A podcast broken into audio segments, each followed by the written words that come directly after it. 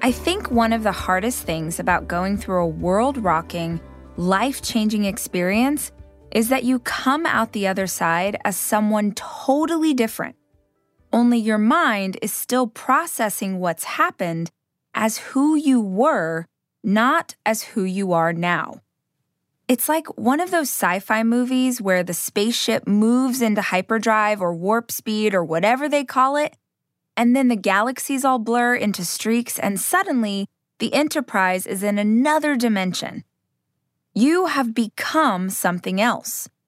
You've moved on to an entirely new dimension, but your sense of self, the you that makes up your thoughts and feelings, is still the you who you always were.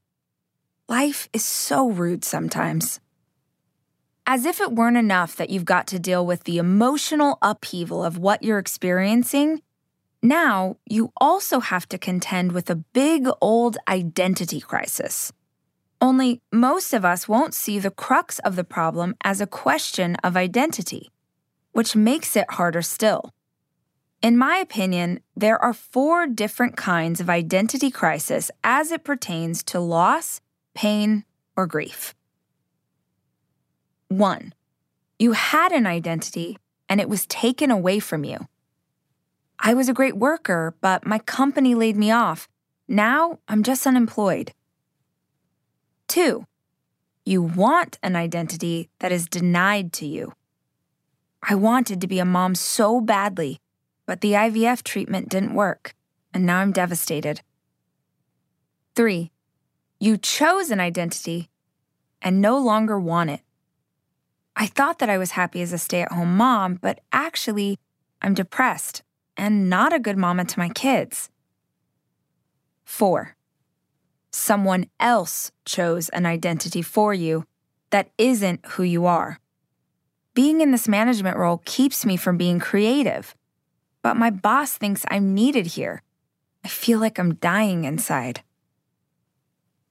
For a more visual illustration, let me try using a subject I know almost nothing about basketball. Let's begin with the first one. The identity you had was taken away from you. Several years back, I was speaking at an event for the Navy SEAL Foundation, and I had the honor of meeting with a smaller community of Gold Star families. If you're not familiar, Gold Star families are those that have lost a loved one in military service. And that day, there were about 50 women who had lost their SEAL in service. I have worked with the military a lot over the years.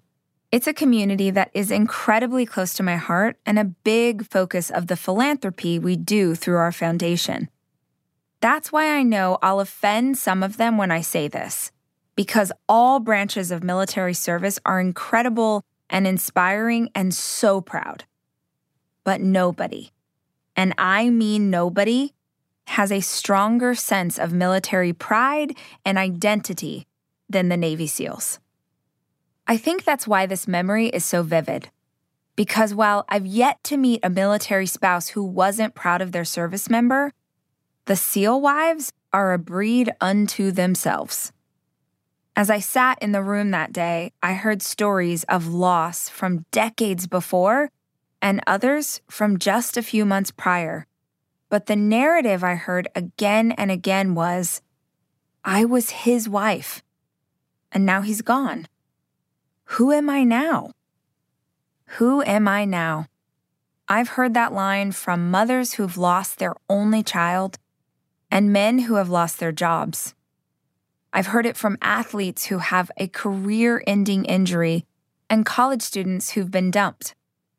When I think of this identity crisis in terms of basketball, it's akin to having your series winning shot blocked. Have you ever seen a game where an incredible player takes the game winning shot that is for sure absolutely going in? And at the last second, without warning, it's violently batted away by someone on the other team? The pain of that is all the more intensified by the fact that you just had it. It was just here. And now suddenly it's been ripped away from you.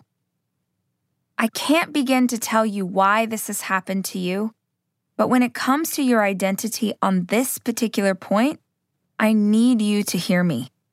You are still his wife. You are still her mama.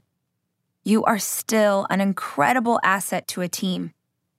You are still an amazing athlete. You are still a great boyfriend.